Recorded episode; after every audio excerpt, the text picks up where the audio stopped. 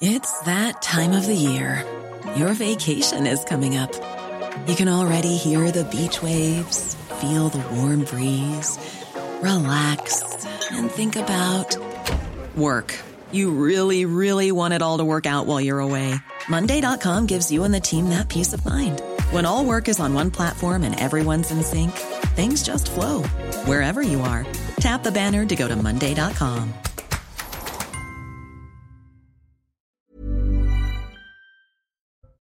La colère monte chez les agriculteurs, les points de blocage se multiplient, ils ont pratiquement doublé sur l'ensemble du territoire.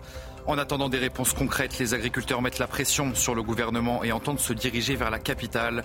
Gabriel Attal reçoit plusieurs ministres ce jeudi matin à Matignon pour tenter d'apporter des réponses. Pologne, Pays-Bas, Allemagne ou encore Roumanie, ce mouvement de contestation touche l'ensemble de l'Europe. Une centaine d'agriculteurs français se sont réunis ce mercredi devant le Parlement européen à Bruxelles. Une mobilisation pour protester contre la politique européenne. Moscou accuse l'Ukraine d'avoir abattu un avion militaire russe. 74 personnes, dont 65 prisonniers de guerre ukrainiens, se trouvaient à bord de cet appareil, affirme le ministère russe de la Défense. L'avion a été abattu dans la région frontalière de Belgorod, qui est régulièrement visée par des tirs de missiles et de drones ukrainiens. Et enfin, en avez-vous peut-être déjà rêvé? Un yacht de luxe sera bientôt mis aux enchères à Antibes, dans le sud de la France. Ce bateau avait été saisi au mois d'octobre par la police italienne, à la demande d'ailleurs des autorités françaises. L'origine de cette saisie reste pour le moment confidentielle, mais préparez-vous bien, nous vous proposerons une visite guidée à la fin de ce journal.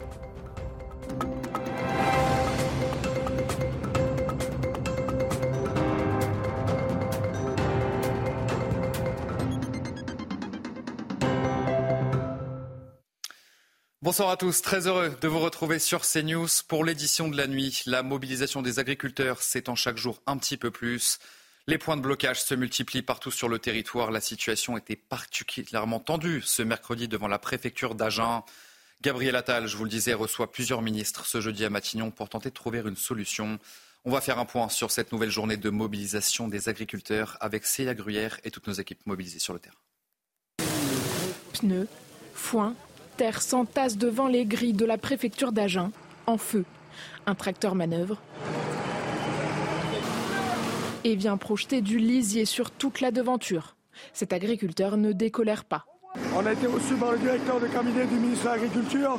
Euh, on pensait avoir quelques lignes, quelques pistes, et on sort de la préfecture sans rien.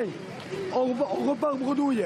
Eh, on, voulait juste annoncer quelques bonnes pistes à nos agriculteurs pour les soulager, pour les tempérer. Et eh, mais non, on repart comme on est arrivé. C'est insupportable.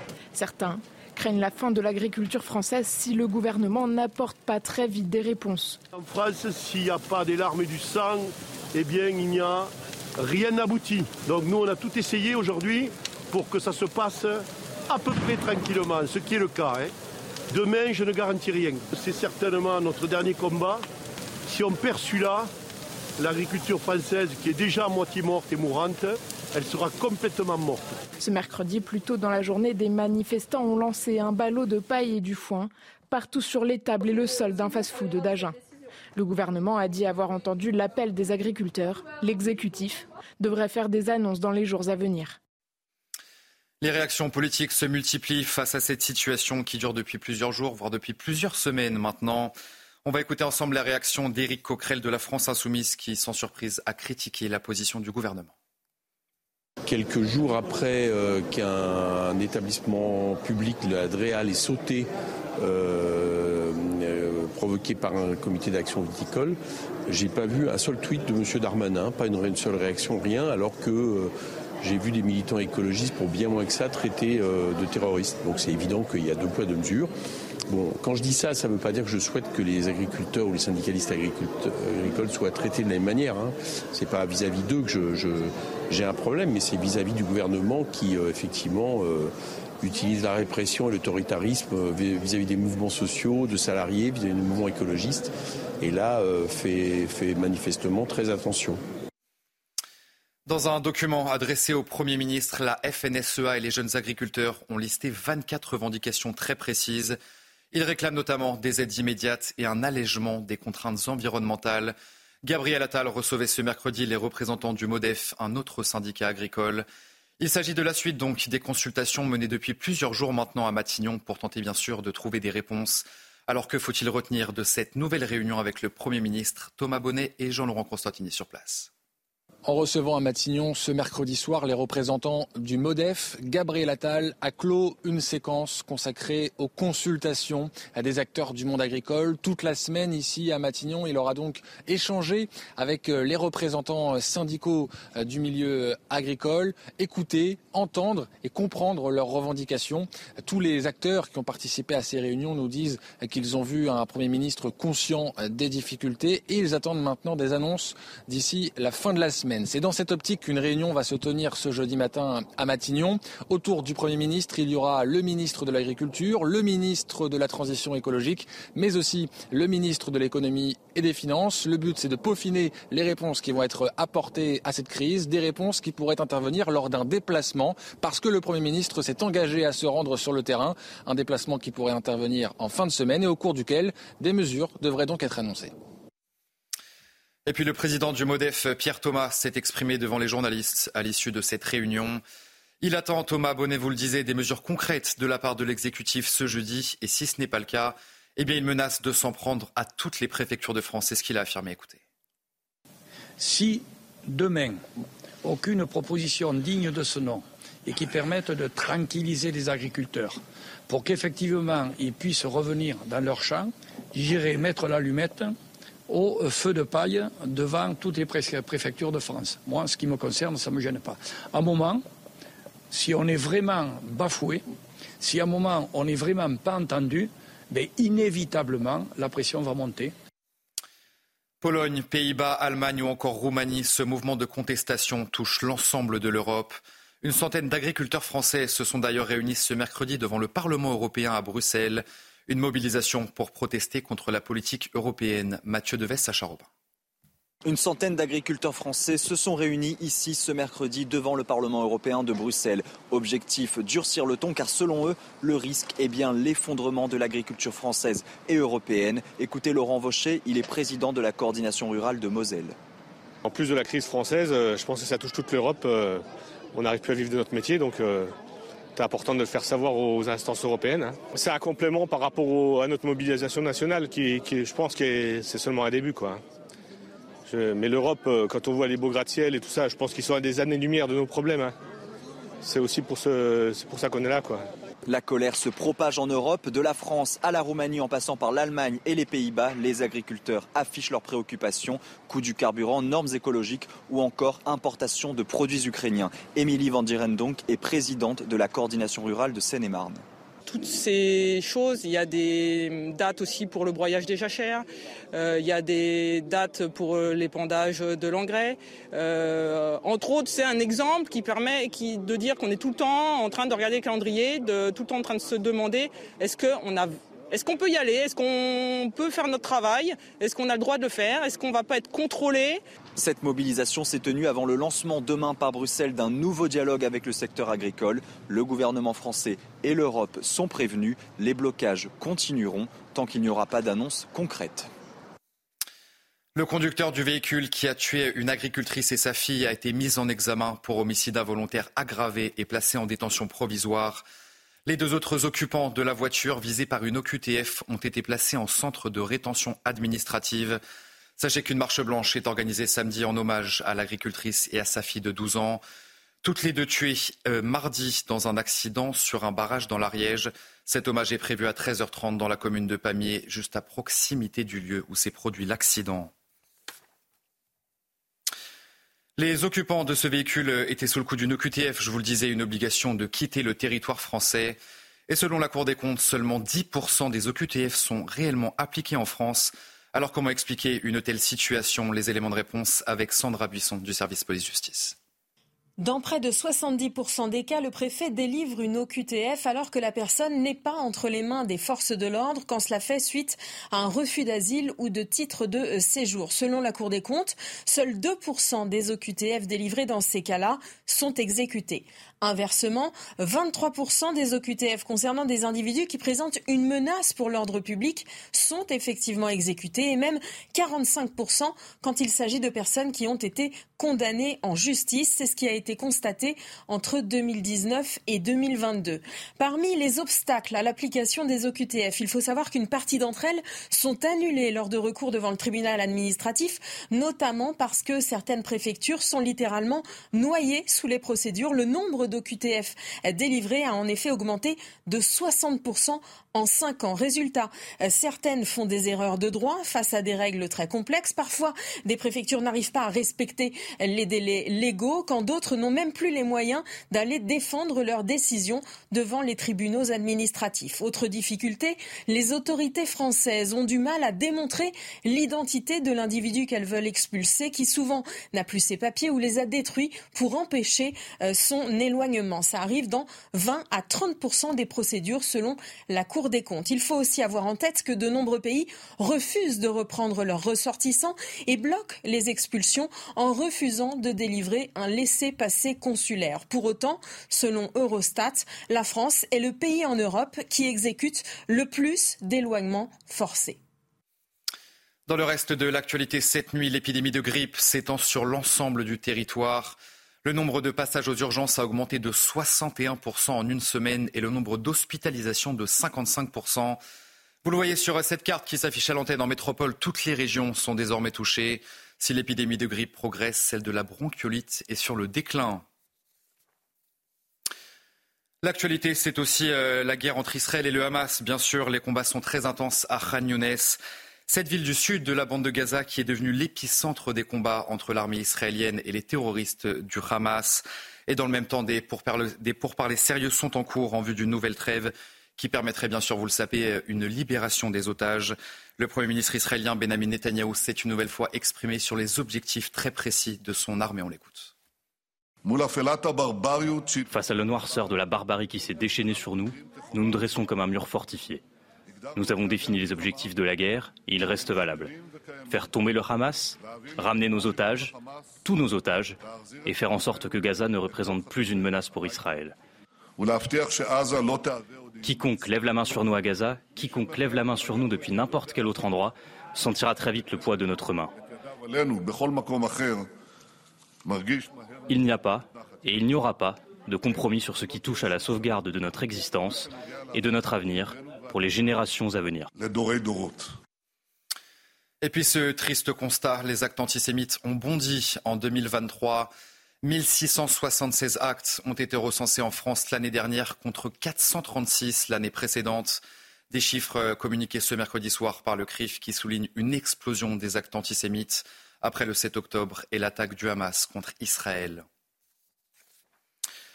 Mathilde Panot et les Insoumis ont-ils leur place à l'hommage qui sera rendu aux victimes françaises du Hamas le 7 février prochain? En tout cas, la réponse est non pour Joël Mergui, qui est président du consistoire central israélite de Paris-Île-de-France. Il était l'invité d'Olivier Benkemoun ce mercredi soir. Elle fait ce qu'elle veut, mais je pense qu'elle n'a rien à faire. Elle n'a rien à faire dans un.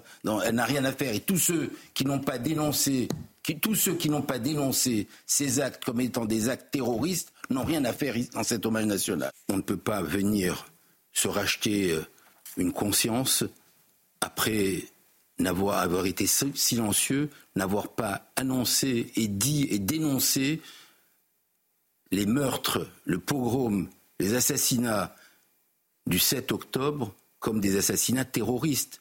C'est une insulte pour les juifs qui ont été assassinés, c'est une insulte pour la démocratie, c'est une insulte pour les résistants, et ce n'est pas possible. Alors que les Houthis du Yémen multiplient leurs attaques en mer Rouge, eh bien une nouvelle explosion s'est produite ce mercredi à proximité d'un navire au large du Yémen. C'est ce qu'indique une agence maritime britannique. Aucun blessé ou dommage n'a été signalé. Les Houthis du Yémen qui ont revendiqué cette attaque ce mercredi soir. Moscou accuse l'Ukraine d'avoir abattu un avion militaire russe. 74 personnes, dont 65 prisonniers de guerre ukrainiens, se trouvaient à bord de cet appareil. C'est en tout cas ce qu'affirme le ministère russe de la Défense. L'avion a été abattu dans la région frontalière de Belgorod, régulièrement visée d'ailleurs par des drones et des missiles ukrainiens. Les précisions, c'est avec notre spécialiste des questions internationales à CNews. C'est dans la ville de Belgorod, ville russe frontalière de l'Ukraine, qu'a eu lieu le drame. Cet avion n'était pas armé ni en posture d'attaque. Un autre avion l'accompagnait sans subir de dommages. Les autorités ukrainiennes nient avoir tiré à l'heure de l'explosion. Et elles n'ont pas encore confirmé s'il y avait véritablement des prisonniers de guerre ukrainiens à bord. Du côté des autorités russes, on avance que 65 prisonniers de guerre ukrainiens devaient être déposés à Belgorod pour ensuite être échangés contre des prisonniers de guerre russes détenus, eux, par l'armée ukrainienne. La région de Belgorod est devenue une cible régulière de bombardements ukrainiens depuis que l'armée ukrainienne a décidé de répliquer de cette façon aux bombardements massifs russes qui s'abattent sur son territoire depuis le début de la guerre il y a pratiquement deux ans. Ce drame survient le même jour qu'une attaque russe massive sur la ville ukrainienne de Kharkiv. Et enfin, on va rêver un peu tous ensemble cette nuit. Un yacht de luxe sera bientôt mis aux enchères à Antibes, dans le sud de la France. Ce bateau avait été saisi au mois d'octobre par la police italienne, à la demande d'ailleurs des autorités françaises. L'origine de cette saisie reste pour le moment confidentielle. C'est Corentin Brio qui nous ouvre les portes de ce magnifique yacht. Regardez. Du long de ses 41 mètres de finition luxueuse, son jacuzzi, son marbre blanc et ses plaquages dorés, le yacht Stéphania est mis aux enchères ce jeudi à Antibes. Saisi en octobre par la police italienne à la demande des autorités françaises, ce bateau est considéré comme la plus grosse prise mobilière de l'agence en charge des saisies et confiscations. C'est à la fois un symbole euh, de saisir comme ça les biens du crime et de les mettre en vente, c'est leur devise hein, pour que le crime ne paye pas. Et après pour nous d'un point de vue technique c'est assez passionnant parce que euh, voilà il y a plein d'étapes pour arriver jusqu'à jusqu'à aujourd'hui. Saisi près de Gênes au nord de l'Italie, il pourrait appartenir à un milliardaire biélorusse épinglé pour blanchiment d'argent. Depuis l'annonce, les visiteurs affluent pour admirer le yacht avant la vente, où il faudra déposer 500 000 euros de caution pour pouvoir y assister. celui qui commanderait aujourd'hui un yacht comparable à celui-là l'aurait dans 3 ou 4 ans.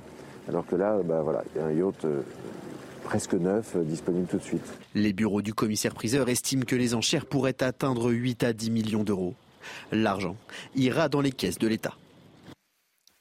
Allez voir, restez bien avec nous sur CNews dans quelques secondes, votre journal des sports. Ce journal des sports avec la Coupe d'Afrique des Nations, bien sûr, et la qualification du Maroc pour les huitièmes de finale. Les Lions de l'Atlas se sont imposés un but à zéro face à la Zambie. L'ouverture du score signée Hakim Ziyech en fin de première mi-temps. Au retour des vestiaires, le Maroc gère son avance et se permet même de faire tourner son effectif. Après cette défaite, la Zambie est éliminée de cette Coupe d'Afrique. Dans l'autre match de ce groupe F, la République démocratique du Congo concède le match nul 0 partout face à la Tanzanie. Un match nul qui permet à la RDC de terminer deuxième du groupe et de se qualifier donc pour les huitièmes de finale de la compétition. Pour sa troisième participation à une canne, la Tanzanie est éliminée dès les phases de poule malgré une seule défaite. Et puis dans le groupe E, à présent, la Tunisie est éliminée. Les aigles de l'Arc Carthage devaient s'imposer face à l'Afrique du Sud. Pour se qualifier donc, mais ont finalement concédé le match nul zéro partout. À l'image de cette occasion ratée par Atem Jouini en toute fin de match, les Tunisiens payent leur manque d'efficacité offensif avec un seul but inscrit en trois matchs. De leur côté, les Bafana Bafana se qualifient en étant deuxième du groupe. Et puis dans l'autre match de ce groupe, le Mali et la Namibie se quittent également sur un score nul et vierge. Un résultat qui permet aux deux équipes d'accéder au prochain tour. Une Coupe d'Afrique des Nations qui aura eu un impact sur l'avenir de deux sélectionneurs. Après la lourde défaite de la Côte d'Ivoire face à la Guinée équatoriale, 4 buts à 0, eh bien Jean-Louis Gasset a démissionné de son poste. Il est remplacé par son adjoint, Emers Faé. Une décision très étonnante alors que les éléphants sont bien qualifiés pour la suite de cette compétition. Et puis un autre sélectionneur, je vous le disais, a été limogé. Il s'agit de Jamel Belmadi. À la tête de l'Algérie depuis huit ans maintenant, il n'aura pas survécu à cette nouvelle contre-performance des Fennecs, éliminés mardi de la Cannes par la Mauritanie. Du football, toujours dans ce journal des sports, les féminines du Paris Saint-Germain se sont imposées 3 buts 1 face à l'Ajax d'Amsterdam. L'ouverture du score de Marie-Antoinette Catoto à la septième minute de jeu. La buteuse parisienne s'offre même un doublé 20 minutes plus tard, bien servi par Grace Guillaureau. La réduction du score des Hollandaises quelques instants plus tard, avant que Guillaureau, la capitaine, ne redonne deux buts d'avance à son équipe. Avec ce bon résultat, le PSG est leader du groupe C avec deux points d'avance sur leur adversaire du soir. Allez, on enchaîne avec l'Euro de handball et l'équipe de France qui conclut sa phase de poule sur un sans faute. Les coéquipiers de Nicolas Karabatic se sont imposés 35 à 22 face à la Hongrie. Le meilleur marqueur côté bleu se nomme Nedim Remili avec 7 réalisations lors de cette rencontre. Place désormais aux demi-finales, bien sûr, pour l'équipe de France. Ça sera face à la Suède ce vendredi. On va écouter euh, à ce sujet Nedim Remili juste après cette rencontre c'est toujours un plaisir euh, et, vraiment un match particulier de jouer face à, face à la Suède. C'est un, peu, entre guillemets, nos, rivaux du moment. Donc euh, voilà, c'est encore une fois, c'est une chance de pouvoir jouer ce genre de match. C'est une demi-finale de championnat d'Europe. Euh, les deux équipes sont au même niveau sur ce point-là. On va s'affronter avec toutes nos armes en présence et les leurs aussi. Et ce sera un, un grand match de handball comme on a l'habitude dans les France-Suède. Allez, on termine ce journal des sports avec un mot de tennis et cette belle surprise puisqu'Alexander Zverev accède aux demi-finales de l'Open d'Australie. L'Allemand s'est imposé en 4-7, 6-1, 6-3, 6-7, 6-4 face à Carlos Alcaraz. Très à l'aise après le gain des deux premiers sets, le numéro 6 mondial laisse revenir l'Espagnol. Zverev reprend sa domination et termine le travail en un peu plus de 3 heures de jeu. Son adversaire en demi-finale sera le Russe Daniil Medvedev.